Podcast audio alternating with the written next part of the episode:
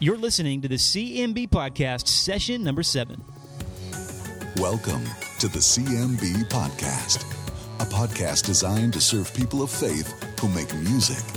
If you're looking for practical and inspirational ideas to help you in your musical craft, then look no further. ChristianMusicBlog.com is all about helping you think differently about creativity through eyes of faith, as you learn how to establish healthy musical habits and disciplines, fueling your creativity and making you more prolific for the glory of God. And now your host, Nate Fancher. Hello and welcome to the 7th edition of the Christian Music Blog podcast. I am Nate Fancher, your host, and I am thankful to be here. This is the 7th episode, and it's been about a month since I've launched this.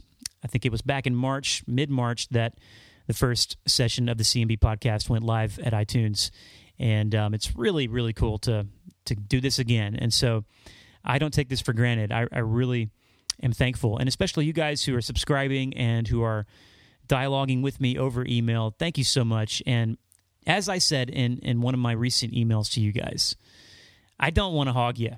I don't want it to be just me talking to you and you talking to me. So I have set up a Facebook group, and if you go to ChristianMusicBlog.com/session7, today's notes for this podcast, I will include a link to the Facebook group in the bottom of the page, and you can request to join that way. If you're listening for the first time and you have not signed up for our email list, just go to freemusicgift.com, and you can sign up there, as well as take a gift that I am super excited about. And it's my way of saying thank you, practically, so I have something for you at freemusicgift.com. Actually, it's two things, but one thing in particular is really helpful if you are a songwriter. And in fact, we talk about it in today's conversation with Joe Day a little bit. Have you heard of Evernote? It's a great app that is for free, and it will keep you straight if you are a little disorganized and want to remember things. It's an awesome app, and I have been greatly served by it as a songwriter in the last couple of years. And in fact, I have developed what I call the Evernote songwriting method. It's taken some time. It's kind of been tweaked a little bit, but basically I've kind of geeked out over coming up with my own way of keeping track of writing, keeping fresh, staying organized with my ideas, and also making sure that I'm crafting songs. And the way Evernote is built is perfect for this. So I have a PDF for you that you can go get at freemusicgift.com. And that PDF will explain in detail what the Evernote songwriting method is, how you can use it, and how it will affect your songwriting. Also, there's a little audio MP3 with that as well that really goes hand-in-hand with the PDF. So I'd love to hear from you. If you end up trying it out and it reinvigorates your writing, then please let me know. Just email me, and that'd be awesome. So no more talking from me. I want to get right to the conversation that I was very honored to have with a great worship pastor out of Mars Hill Church in Seattle. His name is Joe Day. He's put out a record called Grace, which is available at iTunes, and at his website, joedaymusic.com. We talked about a lot of great things. I was personally really edified and encouraged by our conversation. So it's about 40 minutes long, and that's the great thing about podcasts. If you end up not having time to finish it right now, you can just pause it and then come back to it later. But yeah, I know you will be served by it as well. So I want to get right to this conversation that I had with Joe Day on the 7th edition of the CMB Podcast.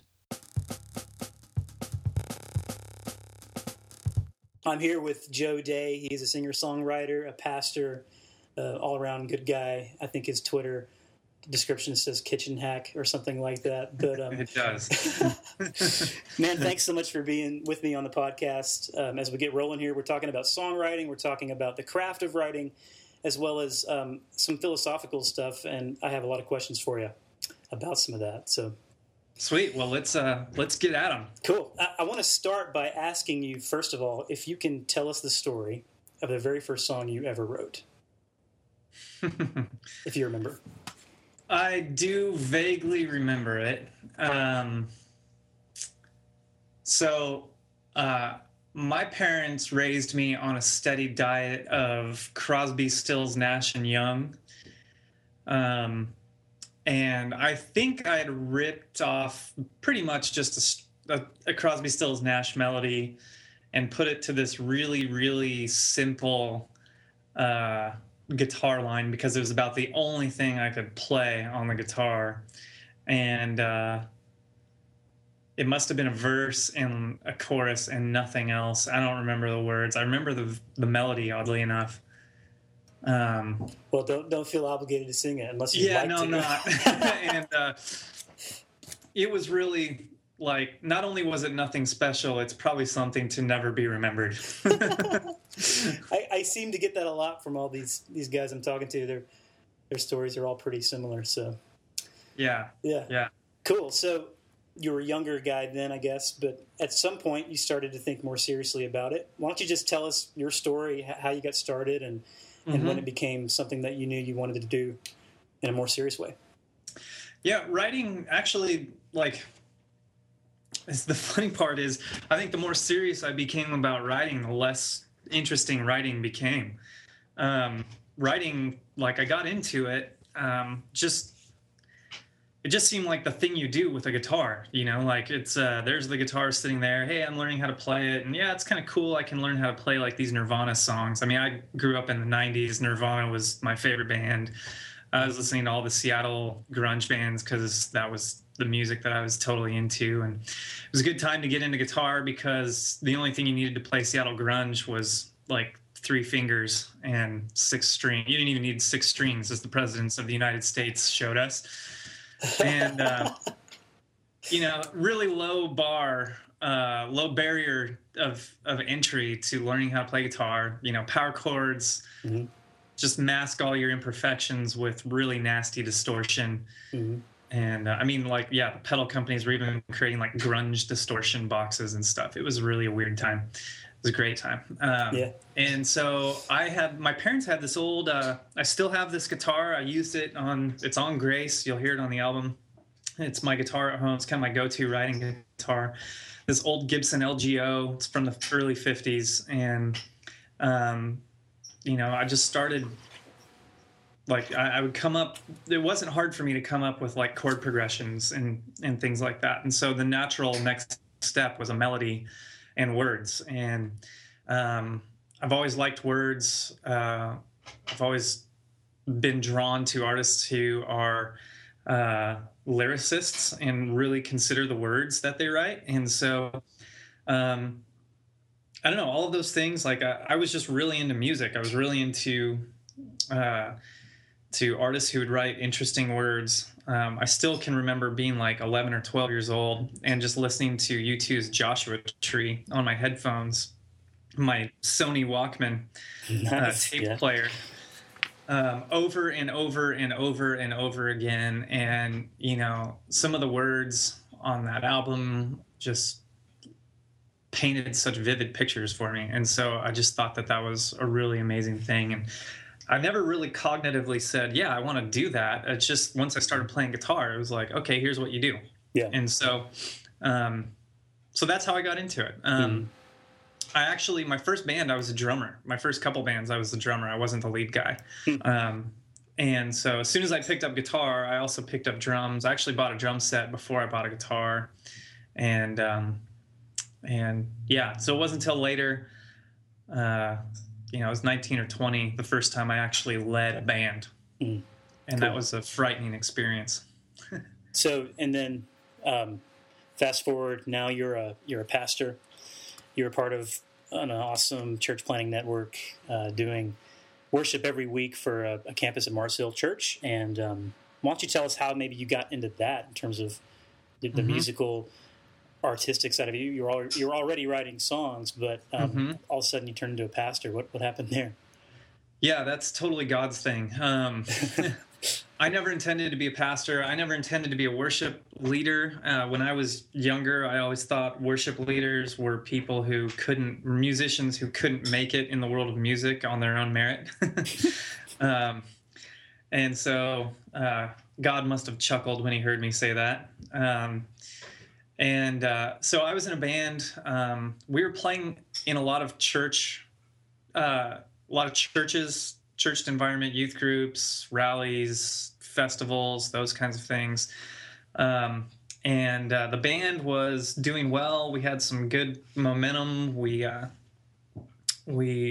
some decent contract opportunities come our way. I went to this church to finalize the details for a show, and I just loved it, and I kept coming back. And I just over a period of time, I started to see that we were viewing our band as a ministry, but we weren't a part of any church. And so we didn't have a home. We didn't have any, like, we weren't attached to any leadership. We weren't attached to any authority. And on one hand, it seems like, oh, well, that's awesome because you have a ton of freedom. You know, like, sweet, you can do whatever you want.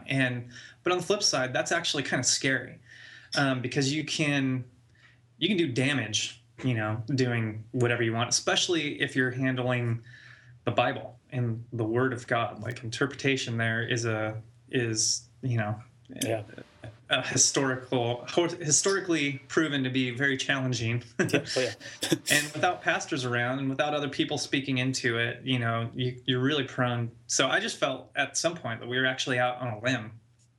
And at the same time, I felt God welling up a desire in me to be a part of a local church. And so even while the band was going well, we were on the verge of signing a big record contract. I actually just felt, I sat the band down one night and said, guys, I feel like God's calling me to a local church.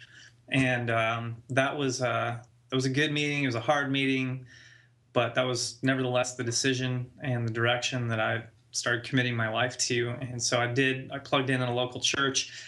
It was a brand new church plant. I had no idea that Mars Hill even existed at that point in time. Mars Hill did exist at that time. This would have been 98.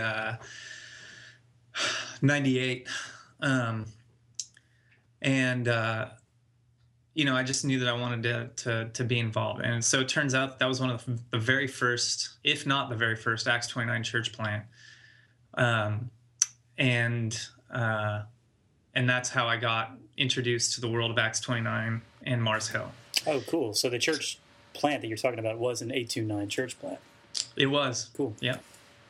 And so the thing that drew me to it, it was actually, you know, it was a church, but it was primarily a college-age ministry. I was 20, something like that at the time. And so it, you know, it was just a lot of peers and people that, you know, or peers. There weren't a lot of, it wasn't diverse. I would say that. There weren't a lot of old people. The pastor was older than everybody by a measure of a few years, not a lot. But it was a church plant. And here there was a church plant that really took art seriously, took Jesus seriously, took art seriously, and was really trying to communicate the gospel to what I saw was actually, you know, kind of a marginalized people group that you don't see in the church a lot. And so to me, that was something that was really, really compelling. And so I just wanted to be a part of that. And so I could sing, I could play, I wrote songs, you know. I didn't even really intend to write songs that were like worship songs per se. It was just like, I want to worship Jesus. I'm a songwriter, so I'm going to write, you know. Some songs came out as worship songs and other songs didn't. And so, you know, just kind of sorted through them once they were written. And so over time, I started leading worship there, and then I became the worship pastor there, and I was there for about 5 years before transitioning out and starting to plug in at Mars Hill. Cool. That's awesome. So I'd love to talk a little bit about how your writing looks now as a pastor, and if that's changed, or maybe it hasn't changed. I mean, you just said a second ago that, you know, you were just writing, and mm-hmm. You worship Jesus and you write songs, and sometimes it works out to be a quote unquote worship song. Sometimes it's not. How does that look when you write songs? Are you thinking about that kind of a thing, or are you just sitting down and writing? Tell us about that. Yeah. When I say worship song, there's a bunch of definitions that come with it. I think in one sense you can say every song is a worship song.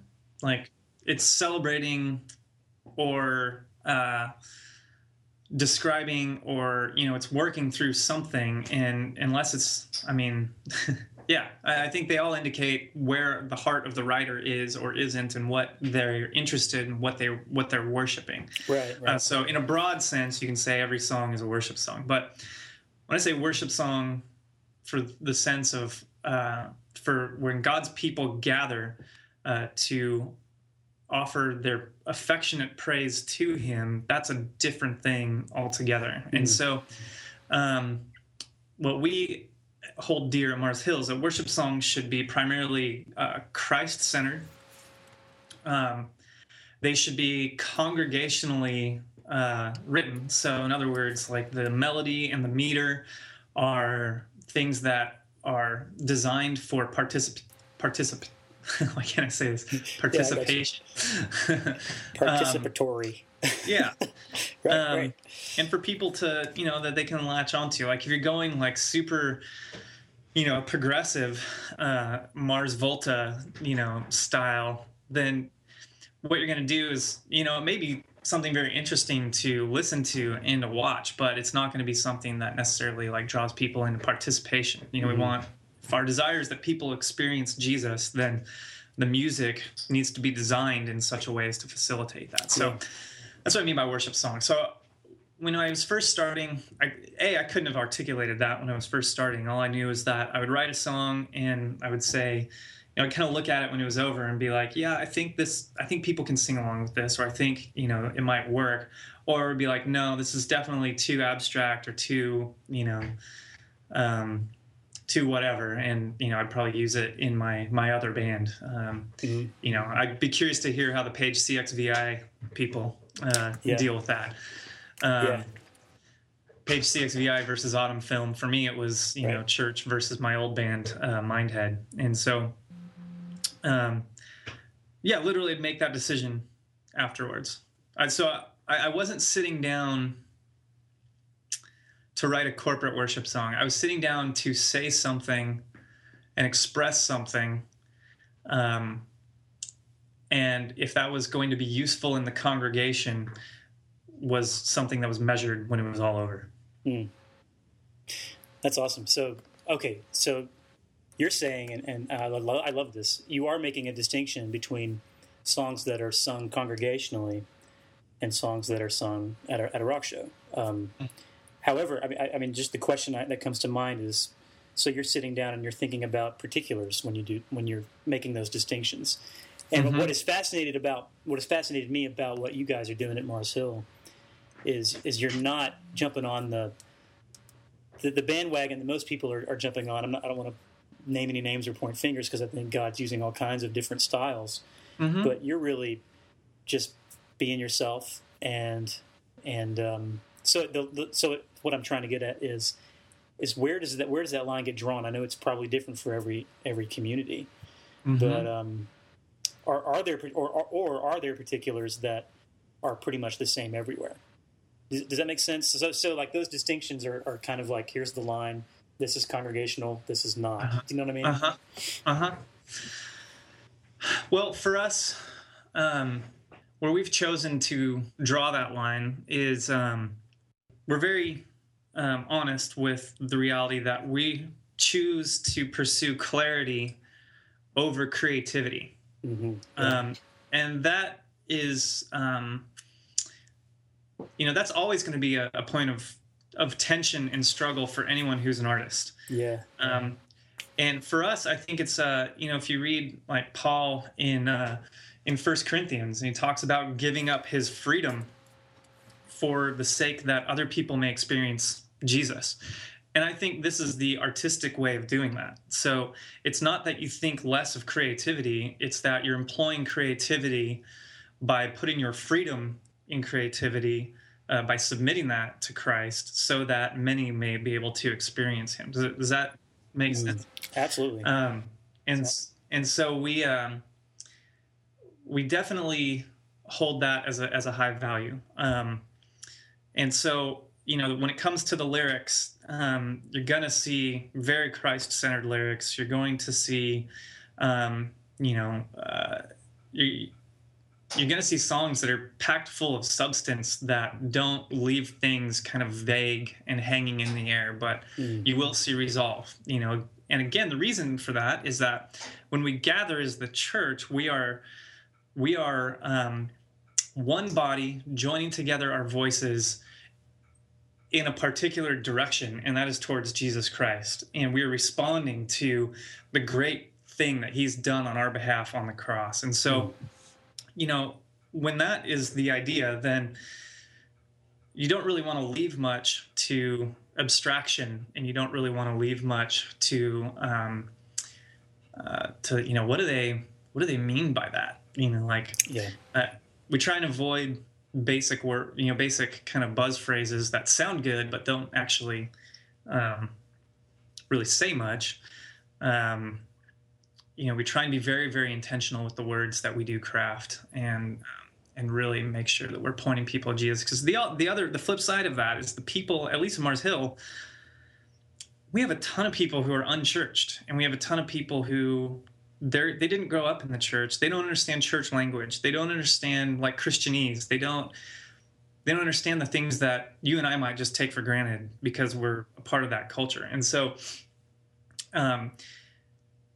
you really, like, if that's the case, you know, man, we just want those people to know Jesus. We want them to see Jesus. We want them to experience Jesus, to experience his love and grace. We don't want them to be confused as to what it is that we're doing and why we're doing it. Mm-hmm. That's good. Yeah, it's very good, because I could see some might hear certain things like the clarity over creativity thing. Some might argue that, well, it's nice to leave some people hanging because they're seeking, they want to find out more. You don't mm-hmm. want to answer all their questions. And mm-hmm. I've heard people even say that kind of a thing. But really, it sounds like when you're saying that, correct me if I'm wrong here, but you're almost addressing the very church songs that we've been singing most of the time that seem to be a little bit unclear. I guess an example, I don't want to pick on any songs, but I'm just trying to think of some examples of songs that might just have a lot of worshipy, for lack of a better word, worshipy. I just made that up. You know, these cliches that everybody kind of might think they know what it means, or they might have their own interpretation, but it's not always as clear. And so your mm-hmm. songs are actually reaching out more to lost people than some of the other stuff. I love that clarity over creativity. That's very good. Music Through the Eyes of Faith is a book I've been reading, and that mm-hmm. he really just unpacks that whole reality so well, I think. Yeah. But, is that John Frame? No, that's Harold Best. That's Best, yeah right. Really good stuff. We love Harold Best. Yeah. So I love that. So now let me ask you this, though. Clarity over creativity in a corporate worship setting. I totally get that. I love that. But what do you say to a band? They're all believers, and they really do have a ministry, just writing songs that are really reaching a particular audience, definitely, you know, trying to reach unsaved folks. Is it the same thing? Is it clarity over creativity in that circumstance as well? It doesn't have to be. At some point, though, the message, you know, like you're going to want the message to come through. But generally, like, the way I view it is this, like, in the context of corporate worship, there should be no surprise that we have certain limitations. We're not there to just celebrate art, for instance. Like, if that's the only thing that we're doing, then I think that, you know, well, it'd be good to go read, you know, the first few chapters of the Book of Revelation. Yeah, and get some good reminders as to what we're doing. Yeah, Music Through the Eyes of Faith, and he really tackles that whole issue. It's just, yeah. When I read that, I was so served by it. I mean, it's good, yeah. And again, it's not that art is somehow lesser. It's that we gather for a different reason. Mm-hmm. So it's not. I'm not against art. I love art. I am very appreciative of, man, the vast history of art, especially in music, that communicates to us in different ways and personal ways. And, you know, so anyways, I don't need to, like, go on a thing about why art is valuable. Art is valuable. Yeah. In the church, art should be valued. In the context of a congregational worship service, really what we're saying is that we value Jesus higher than everything else. And so everything falls in line behind Jesus. Now, if you're a band that's playing out in a club in the city, and you're, you know, like, It all depends then on what your convictions are for what it is that you're actually trying to accomplish. Yeah. And I think that's where those decisions would want to be made. One thing that I loved early on, you know, was being able to play a club on Saturday night with my band and be as abstract as we wanted, and then lead worship on Sunday and be as Christ-focused as we could possibly be. Those two things were very different from each other, but they actually taught us how to, each one taught us how to operate in that other environment. So leading worship in the church teaches you generally like how to arrange music in ways that people respond. Well, that's actually really helpful when you're out in the club, you know.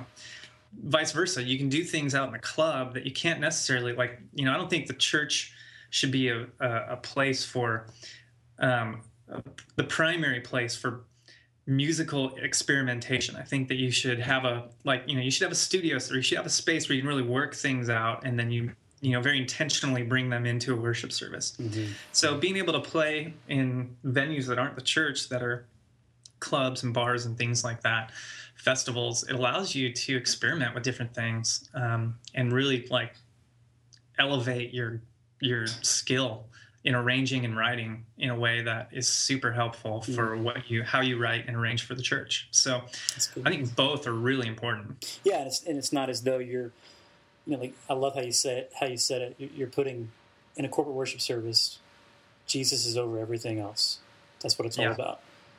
I mean, but it's not as though that's not the case when you go out into a club. It's the same idea. Jesus is still for you as a believer. He's your number one all the time.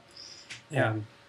I think it's just a matter of the context that you are in that moment, the space that you're in. Yeah. Yeah. Very good. Very good. I'd love to touch base on the practical side of songwriting and how you actually are writing nowadays. You put out Grace, your full-length record. Was that 2 years ago now? Or was that a year and a half ago? Well, that was 2.5 years ago. That's, time flies. I remember when it first came out. I mean, it was awesome. And yeah, so, time flies. Well, I actually have to ask, are you working on anything new?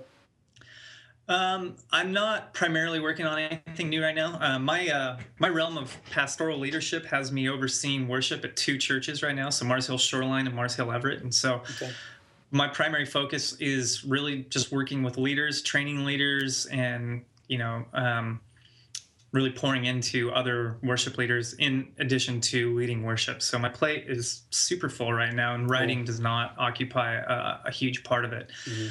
That said, I'm always writing. And Evernote is probably the most useful tool in my songwriting these days. Oh, yeah.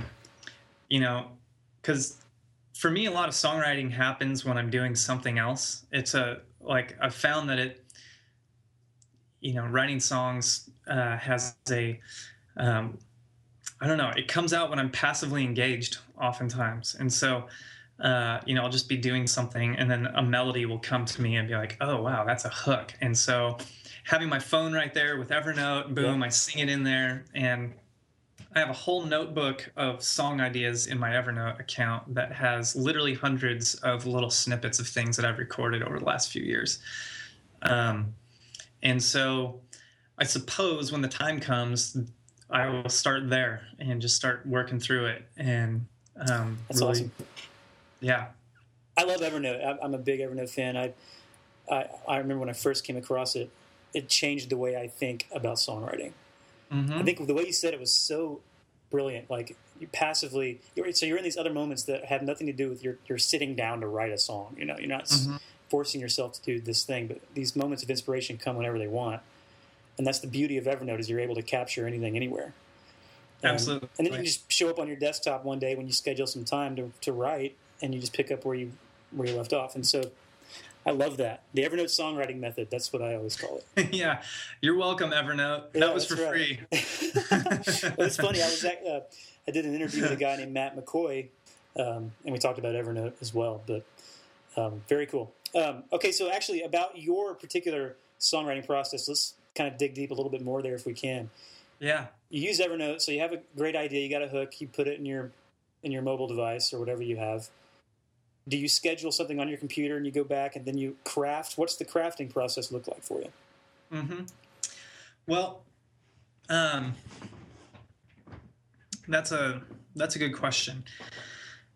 The Evernote pouring into crafting process is not something that, you know, like I was saying, like I've got a few years worth of stuff in Evernote, and I haven't over the last few years really spent a ton of time taking those things and crafting them. So right now I'm just basically putting pennies in the bank. Before Evernote, really what I would do, we had different tools. Voicemail was one I would use a lot. I'd actually call Seth, my drummer, and sing into his voicemail. It was always annoying when he actually picked up the phone. Right. Be like, "No, man, let it go to voicemail. I gotta sing this right now." Yeah. And but then, so what I would do is I would basically sit down and work out the whole song. So, you know, I'd write the verse. Oftentimes what'll happen is I'll write, you know, if a song has 3 or 4 verses, I'll try and write 10 or 12 verses, and really try and hash out the various movements of the idea, and then whittle it down, choosing from 12 verses to go down to 4 verses and pick the best 4 that really hone the idea. Mm-hmm. So the principle there is just write a lot, you know, like if you get 4 verses, you're like, sweet, I've got a song here. It's like, no, you have 4 verses, keep mm-hmm. writing. Yeah. And so that's one thing that I've done. Generally, I've done some co-writing, but I haven't done a ton of co-writing, and I haven't seen my co-writes really be that effective. The one exception to that is the song Death to Life, which is the first song on Grace. It's also the song that's on the Mars Hill Music sampler that's out on Tooth and Nail right now. And I wrote that with Nate Garvey, who's also a worship director here at Mars Hill. Mm-hmm. But really, as far as co-writing goes, it has...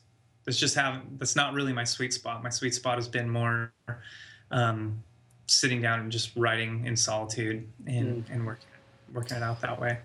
That's really interesting. Co-writing seems to be kind of the rage right now.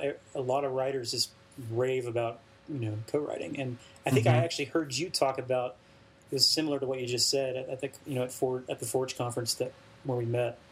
You were talking about how that just something that's never really been your thing, and I kind of connected with that. Not that I don't believe co-writing is a good thing. I mean, I think it's awesome, and actually, I would like to talk a little bit more about that with you. But it seems like for me, my experience has always been just, hey, I got a guitar, I'm going to just write because I'm just some lonely guy in a room. You know, I'm going to express mm-hmm. myself to God and or whatever. And it was just a more natural way for me to write songs. But I mean, you work with bands.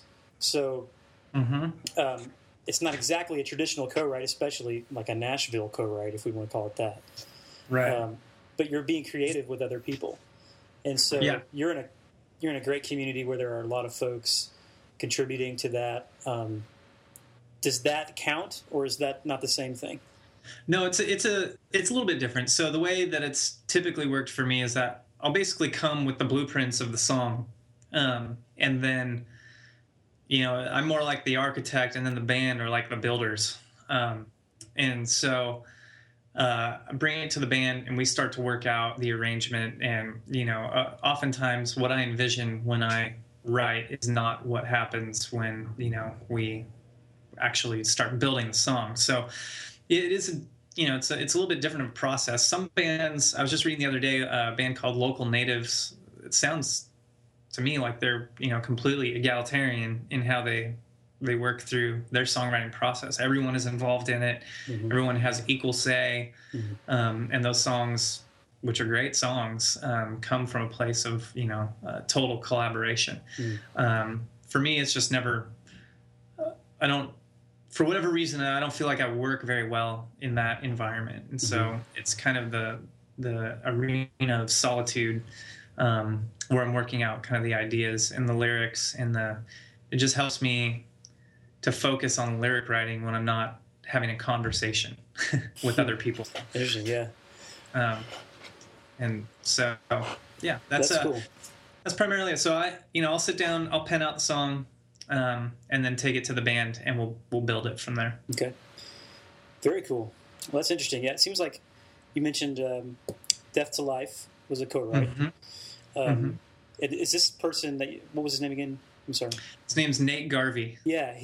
So are the two of you are probably pretty close buddies. You probably hang out. I don't know. He's down in West Seattle now, so we don't see each other that much. But, yeah, we were buddies. Okay. Well, what I'm actually getting at here is that it seems like some of the best co-writes that I've heard other people do are ones that they play together. They're in the band, like you mentioned, that band, or they're just really close friends, and so it's just more natural. Like it's birthed out of true community. The old, let's just show up with some other guys who are on the publishing thing, and let's just write a song, like we have to crank it out. You know that. I wonder if that's the thing that just seems to be not very good for guys like you and me. I mean, I hear what you're saying. So yeah, I'm not sure. I honestly haven't done a ton of either of those scenarios. So, but I will say, when Nate and I wrote that song, we didn't actually know each other that well. We'd recently met. He moved to the area. I wanted him to come and be a part of a songwriting retreat that we had done, and so, you know, it just so happened that, you know, he had I think he had the first verse, and you know, we just kind of, anyways, we just tweaked. It's awesome. Yeah, it worked. Yeah. Cool. You work with a lot of bands. You're working with a lot of musicians, songwriters. Can you just tell the listeners here some of the stuff that's coming up? You mentioned Tooth and Nail Records earlier. What's coming out soon? Yeah. It's an exciting time at Mars Hill. For myself, having been a part of Mars Hill for a long time and knowing that at various times we've wanted to get our music and our message out, but we've never fully been able to, you know, get momentum behind doing those things. Even within that, my album came out before we really have a lot of momentum moving in that direction. But this year, there's some great things. So we did recently sign a contract with Tooth and Nail. And Tooth and Nail's going to put out 4 albums this year, and those 4 albums are Citizens, which comes out next week. I think comes out on the 5th. Great album. If you haven't seen the videos for the videos that they've been putting out, I think the most recent one is for Made Alive. They're just solid dudes, solid writing, solid band. And then the album that comes out after that is by the band Ghost Ship. It's led by Cam Huxford. Cam's been around Mars Hill for a while, and he's always been solid, but man, did he this album is so good. I can't wait for everybody to hear it. Like, cool. It's probably the one album I've been most excited about in a long time. It's just really good. Dustin Kensrew has been tracking his record, and I know there's another one. I think King's Kaleidoscope have been writing for a record that they're working on as well. So those will be the 4 records that come out this year. Full distribution, promotion. You'll be hearing a lot from Mars Hill Music. That's awesome. 2013. Very cool. Yeah. Yeah. You know, I love just what God's doing there. I mean, you have this great move of God, church planning, disciples being made, and you have, you have a soundtrack for it, I guess you could say. Mm. And that to me is really inspiring. And I think one thing that I'm hoping to aim for in my own church and in my own town here in North Carolina is to really see songwriters come together and build community together, whether that's co-writing or people writing songs and just coming together in the form of a band and working it out like you do or whatever. I love the idea of it kind of being the soundtrack to something bigger than just music. And can you just speak to that? Maybe just how would you encourage some folks who worship pastors who may be just week in, week out, wanting to move beyond just, you know, leading a worship team every week in the same kind of maintenance mode way. How would you encourage them? I would start with the Great Commission. Honestly, like I think the part of the Great Commission that maybe, you know, like Mars Hill's vision is the Great Commission: make disciples, plant churches. The part that always, at least it seems to me, I can't speak to this categorically, but it seems to me that always gets overlooked is the fact that Jesus says, "And surely I will be with you to the end of the age. Like he's with us as we join him in making disciples and planting churches. So Jesus wants to see disciples and he wants to see churches, and he's with us. And to really start making Jesus our vision, I mean, literally like taking "Be Thou My Vision" and living that out, and start to work backward from there. All right, well, how do we work this out in our location? You know, like if I'm in Tulsa, what does this look like? Because I'm pretty sure Tulsa's going to look different than Seattle. Yeah. You know? And so, and start to, you know, like put everything on the table. Like there's no reason, there's nothing sacred about having a worship team, for instance, you know, like if you really want to reach your city, how do people in your city respond to music, and what kind of music are they responding to? And is the music that you're playing in your church the kind of thing that someone who was really familiar with the culture in your city but was not familiar with culture of your church walked in? Like, would they feel welcome? Would they understand? Would they speak the language? Would they understand what's going on? And so to really start asking those questions, you know, I think when you start to elevate the vision, you also start to you get into the realm to where you can call people to that, and they're willing to sacrifice some of their time and their comfort for it. So whereas, you know, we might start with the idea that, oh, well, we need a worship team that has lots of rotating members because we don't want to burn anybody out. It's like, well, if people are energized with what you're doing, then burnout is kind of the last thing on their mind. You know, I mean, think back to when you were like 18 and you just wanted to like play music all the time. You know, why was that? Because it was really compelling and engaging. So elevating the vision, I think, really helps you start working through what it might look like to change, you know, how you do, if you're in a rut, or if you're, you know, those kinds of things, like really thinking through that. All the forms that we employ, those things are all tweakable. Yeah. Nothing about them is sacred. So, be creative, you know, look at those. Don't feel like you have to keep perpetuating them, and work towards, you know, really capture that vision of what it looks like to make disciples and plant churches in your city. Excellent stuff, Joe. Thank you, man. So where can people find out about you, about Mars Hill, if they have just now in this little episode, yeah, just now come across all this and it's all new to them? Well, follow Mars Hill Music on Twitter. We're at Mars Hill Music. Follow me on Twitter. I'm at Joe Day. You can go to MarsHill.com/music. You can go to joedaymusic.com. Yeah, those are good places to start. Excellent. Well, thanks again for being on the podcast today. God bless you, man. Thanks, Nate. It's good to talk to you, buddy. There is so much in that conversation that I could just take another 40 minutes and just talk about, and I don't want to do that. So, as usual, just check out ChristianMusicBlog.com/session7, and that's the numeral 7.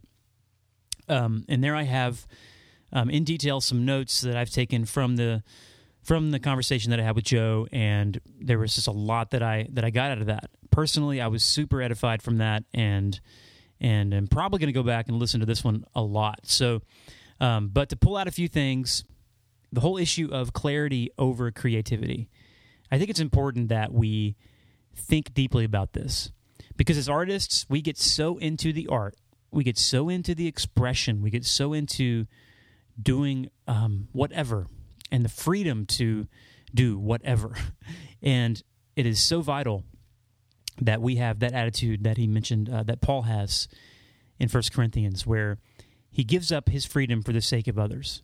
Right now, in this time, we are given a little bit of time right now before Christ comes back, before the end of all things comes. We are given this time to be on mission for Christ. And I love how we brought up the whole Great Commission, and that being the vision. And so clarity over creativity simply means we're wanting to put Jesus first. We're wanting to put Jesus at the top. And he's even said, don't think less of creativity, but rather employ it to clearly communicate Jesus. And this doesn't mean that we somehow make bad stuff. It just means that we are thinking mostly about what we're communicating. And this really applies especially on the weekends, like Sunday mornings or whenever your church meets, Sunday nights, for those of us who are in worship, quote-unquote, worship ministries. Also, Evernote. We talked about Evernote, and actually in the last session with Matt McCoy, session 6, he even brought up the whole thing of letting life happen. And I think this is what makes Evernote so great. I told you about ESM, Evernote Songwriting Method, which you can get for free, but you don't have to use that. It's not so much about the system or even the app Evernote. For me, it's all about understanding the difference between ideas and inspiration versus creativity, craftsmanship, the vigorous hard work of writing a song.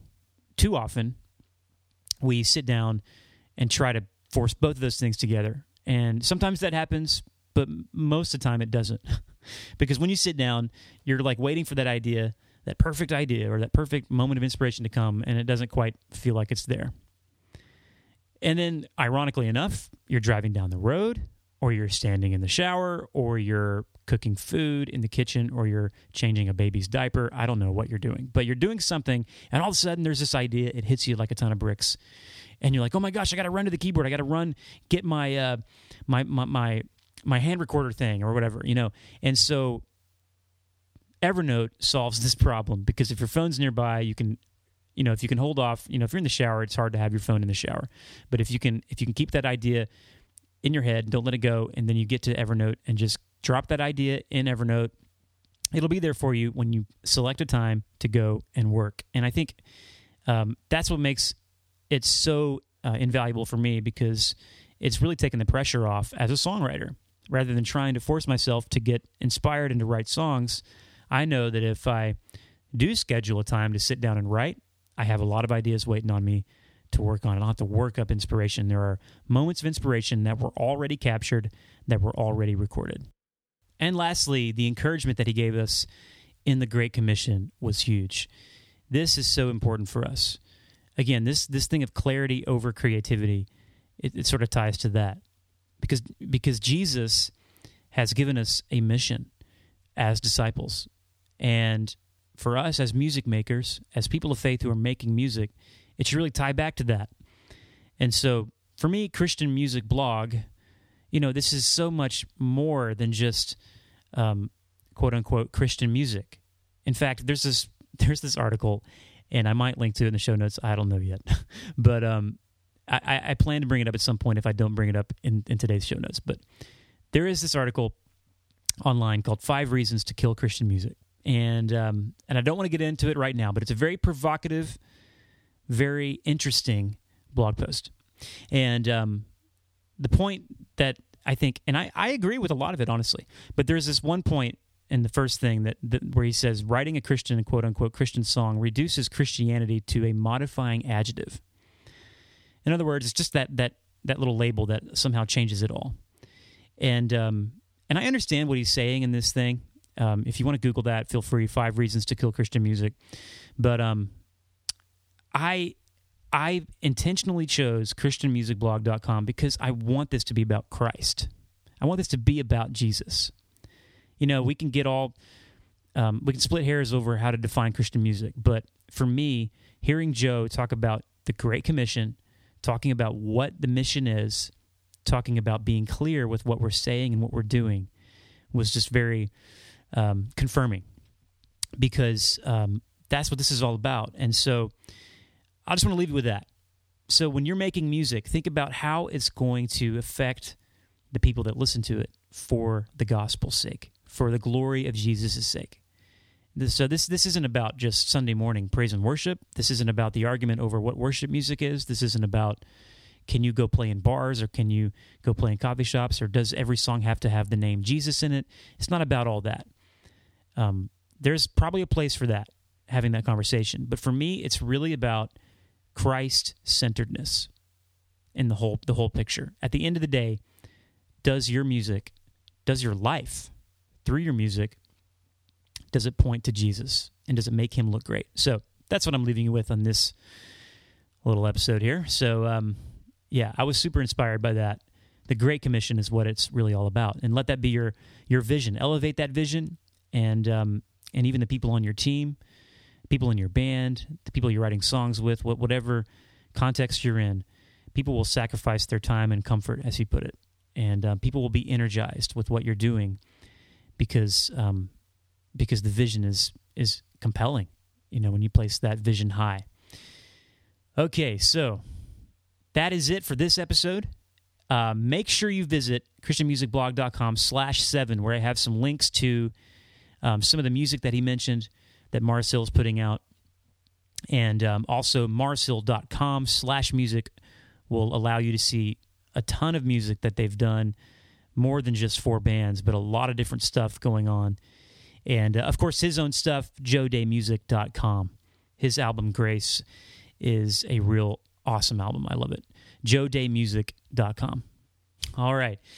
Well, I hope you have a great week. I do plan to be back next Friday. If you haven't noticed yet, these episodes are on Fridays.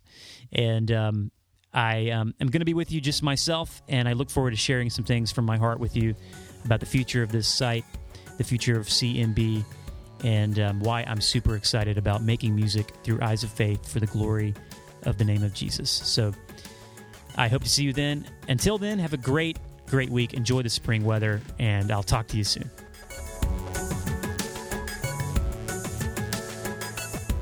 Make sure you visit freemusicgift.com to pick up that gift, especially as a songwriter. I know you'll be blessed by ESM, the Evernote songwriting method. freemusicgift.com. Thank you for listening to the CMB podcast. For more valuable content, including helpful articles and video, visit ChristianMusicBlog.com.